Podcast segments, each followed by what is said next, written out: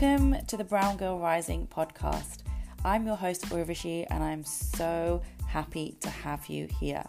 We are here to celebrate you and incredible, inspirational women of color from around the world. Women who are breaking down cultural barriers, who are smashing through glass ceilings, and women who have experienced trauma and challenges and risen from these challenges.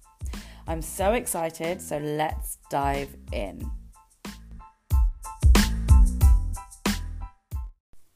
Good morning, Brown Girl. How are you today? It is the 21st of July, and this is your host, Urvashi. I've decided to come on and do a very random, sporadic podcast today, actually. So there's lots going on. Um, but one of the big things that have happened this week is something that came to my attention that it's South Asian Heritage Month. So this month goes from July the 18th to August the 17th, and it is here to celebrate and recognize the diverse cultures and histories and contributions that us South Asian people have, you know, given and contributed to the UK, and I think it's beautiful. But thinking back, you know, when I was growing up, honestly, this didn't exist.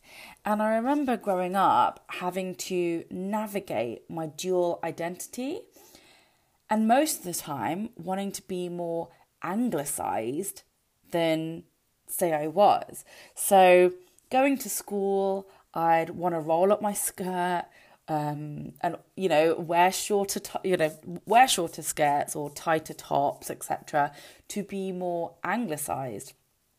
But at the weekends there'd be you know events and weddings where i was the desi version of me. And it was like i had to navigate these dual cultures. At at school i'd eat sandwiches and crisps at lunchtime and at home it'd be rotli, shak, or uh, roti and sabji for those Punjabi sisters out there. You know, we would eat the desi or the South Asian food. And I remember like wanting to make sure that my clothes wouldn't smell when I went to school and so I would air them out by the window every night, you know, because I'd been into families' homes or you could smell like still that oil that had been used over and over again on people's clothing, right? And so things like that were embarrassing to me. My heritage at some point was embarrassing as a child growing up, and I think that's down to, I guess, the um, the colonization of our Asian, South Asian countries, right, by the British rule. And when the British came, things were things like yoga weren't allowed anymore because they were seen as weird witchy practices you know. We were told that christianity was the faith that we had to follow.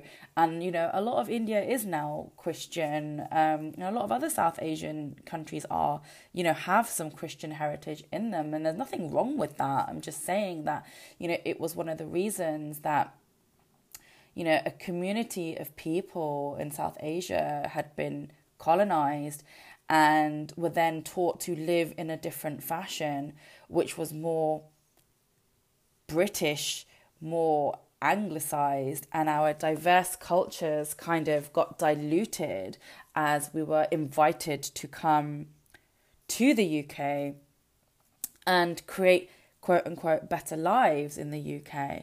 And one thing I'm thankful for now as a 42 year old woman is the fact that our parents, as much as they had to come to this country as, you know, young children, um, in the kind of 70s, I think that's when my parents came across, um, you know, and had to fit into this new white British anglicized way of life in terms of going to school, college, work. Um, pubs were a new thing for us, you know.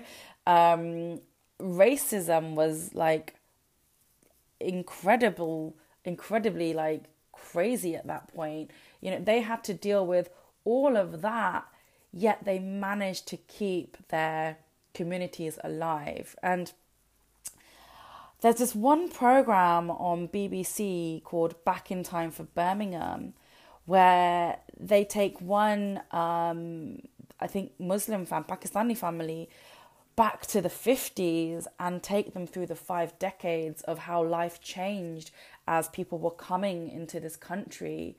And it's such an interesting watch. And I remember watching it and being so emotional because in the 50s when like your grandfathers or your fathers came over um, or whenever it was you know they came over as men and men only. They left their women behind. And i think that's where this whole sending money back to the motherland comes from right? To look after the family. And i know some people still do it today. And then in the 60s and 70s the wives and the daughters started coming over. And it's just incredible to see how we adapted. And back in the day, like when the men came over on their own, they used to live in like bed sits. Like three or four men would live in one place and go out to work and share this space. And and that's where like masala beans came from, right? They used to used to try and cook and eat as cheap as possible so they could send the money home to the people that they loved. And masala beans came from that kind of an era. And it's just interesting to see that when we came into this country and the women started coming in, then we started having the daughters and we started creating communities, and our communities were our family. Not beyond, but our family. So you would have people come in and you'd have like potluck parties. And now I'm going back to my childhood now in the 90s where my dad um, lived in, or when I was born, my dad lived with his brothers and their wives and their kids, plus also my grandma, in a three bedroom house, tiny little thing in Leicester, which was a terrace house. And it was incredible, but it wasn't great all the time, right? Families split up sometimes because of that and lose that community. But my dad was lucky because, and we were lucky because my dad had this beautiful group of college friends. There was five five boys who have some incredible stories about, you know, getting locked up in Blackpool um, after a weekend trip there to the beach and, you know, walking up Ben Nevis. I mean, my dad's walked up Ben Nevis and I didn't even do know know about that. And I've walked up Snowdon and now I'm like, I can't do Ben Nevis. I'm too old for that. But, you know, the man's done it. Losing cars. Like, I think their story was they walked up Ben Nevis and they couldn't find their car. And you know, he had this beautiful group of like male friends, like their own brotherhood. And as they all got married and had children, they kept that connection alive. And I remember going to what we call my kakas and kakis now because, you know, they're my dad's brothers, technically, um, homes. As we were growing up, having the best parties, Diwali's, Christmas, Navratri, you know, all these like holy, all these events we'd go to people's houses and the mums would bring dishes. Like that's what it was. Everybody would bring dishes and they became known as potluck parties right? And we'd go with our potluck whatever you would bring. But actually they started organizing what they wanted to bring as well. And they'd go to these potluck parties and we'd all just literally eat and drink and be merry. And it was at one of these potluck parties at, at the age of 13, I had my first taste of alcohol. And, you know, it was a safe environment. And so, as much as I had this, I also wanted my anglicized life. But I'm so thankful for my parents and, you know, their family and their friends for keeping that alive. Because the British patriarchy and the, the society that we've come into has meant that instead of living in these beautiful communities and these big homes where all the family lived together around a courtyard back in like the homeland, we would be here and we'd create our own families, right? So the mother and the father became the matriarch and the patriarch of the family and their kids, right? And they would have their own home. So eventually, everyone in that three bedroom terrace house in Leicester bought their own places and we all kind of segregated ourselves and we all became these independent silos and you'd see them maybe once or twice or three times a year. And nowadays, it literally is that. You see them at weddings or birthdays, and literally that's it. I do not have like communication with a lot of my cousins, which is really sad. So, you know, I'm really thankful that South Asian Heritage Month is a thing. And it's so beautiful to see that finally, I think it's been going on for three years now, but finally that we are celebrating us. We're celebrating everything, our diverse cultures, you know, from Afghanistan to Pakistan to Bangladesh to India to all those South Asian countries to Iran.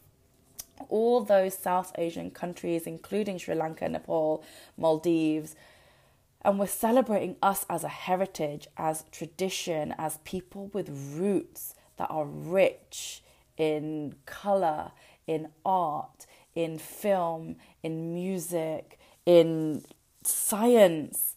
And one of the things that has happened, you know, just before UK South Asian Heritage Month is on the 14th of July, India uh, launched Chandrayaan 3 um, which was a moon uh, expedition. And it will be, if it lands, one of the first uh, aircraft to land on the south pole of the moon, which is mad, the coldest side of the moon. And it's due to land pretty much at the end of UK South Heritage Asian Month, or UK Asian Heritage Month, I mean. Um, and it's just incredible that at the same time as the UK is celebrating this one thing, our South Asian homeland counterparts are launching this mental scientific experiment launching this rocket that goes into space. And right now I don't know if you'll be able to see it but it is orbiting the earth. And each circle it does of the earth it gets wider and wider and wider. And eventually it's going to go in a straight line and, ha- and land on the south pole. It's amazing. So, look, guys, this month celebrates and fosters the understanding, appreciation, appreciation, and celebration of Asian, South Asian cultural diversity um, in the UK and, and what we bring to the social, economic, and artistic fabric of this country. And it's also a platform to address issues that we faced, right? And a platform to address things like promoting the inclusivity and cohesion of our cultures. One thing, you know, I remember um, one thing is like, you know, Britain for a lot of us is our homeland. We've been born here. But if they took our passports away, would we survive going back to the motherland? Just a question I've got out there. I don't know because I know that when we go to India, we're foreigners, like we're Ferengi. Uh, we are proper foreigners. And when we're in the UK, yes, we're British born, we're bred, this is our heritage, this is our roots as well. But but it's not. It's just a land we live on, right? And I don't know what you think about this. And I would love to know what you think about this. And, you know, one of the things that I I want to bring to the Brown Girl Rising community is sisterhood. And so, you know, bringing that community together, enabling us to rise together, having that place of empowerment, connection, and sacred healing. And, you know, because there is a lot to heal as brown girls in our community, our parents are parents of our parents are born in this colonial times. Our grandparents were not. But our parents are born in a time of colonialism, and we are the result of those parents. And we have a lot of healing to do for them and their lineage as well as for us. And the only way we can do that is by keeping our communities, our culture, our art, our science, our sisterhood alive. And I'm so thankful for South Asian Heritage Month for coming at this time.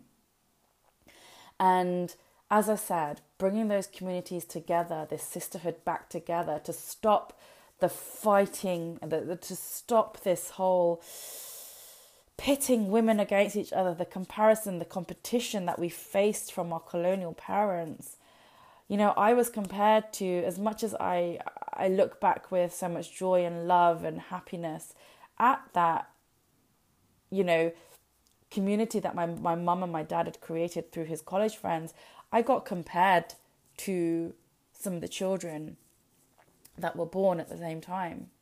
I got compared because I wasn't as clever. I didn't know maths as, as well. I had potential. I was too talkative. I was too loud. I got compared that I was too big. And that is work that I need to heal on and I have been healing on and I want to heal with you. And one thing I just want to invite you guys to is I am holding the first ever Brown Girl Rising Sacred Sister Circle on the 10th of September 2023 in Marlow at the Wellness Barn. And I am so freaking excited to bring you together. This this sacred sister circle is is all about you. It's all about South Asian women coming together, South Asian women leaning into our feminine energy away from this masculine because you know before colonialism we were so feminine. You know even our masculine counterparts they had this beautiful energy of being connected and nourishing each other. Families were a big thing. Come into that colonial life and we get separated. Patriarchy becomes the dominant thing, and it's all about work, work, work, and it's all about women becoming independent. And yes, we still are independent, but we want to come together, we want to connect, we want to support, we want to nurture ourselves, we want to nurture each other, we want to share experiences and grow. We are going into a new paradigm, and darlings, I want to take you with me. So join me on the 10th of September, right? We do not want to be independent of our sisters anymore, and that meaningful connection is everything. But along the way, we want to heal. We don't want this. Um, how do I explain it? You know that that that that front staging and that backstaging, like you go to a wedding and everyone, oh my god, I saw my sister, I saw my brother, I saw everyone, my family. This is, I'm talking about our parents, you know, like they used to love going to these events, but as they went away from these events, and I remember going on the journeys home, it'd be like, oh, my sister did this, my brother did this. I don't, you know, why were they? Why did they not? Why did they not do this? And why did they not kind of in, include me in this, that, and the other? I don't want that anymore. Let's get rid of that veil. Let's stop competing and let's come together. So I invite you to the very first Brown Girl Rising Sacred Sister Circle on the 10th of September from 10 o'clock till 1 o'clock at the Wellness Barn in Marlow. And this is my personal invitation to you.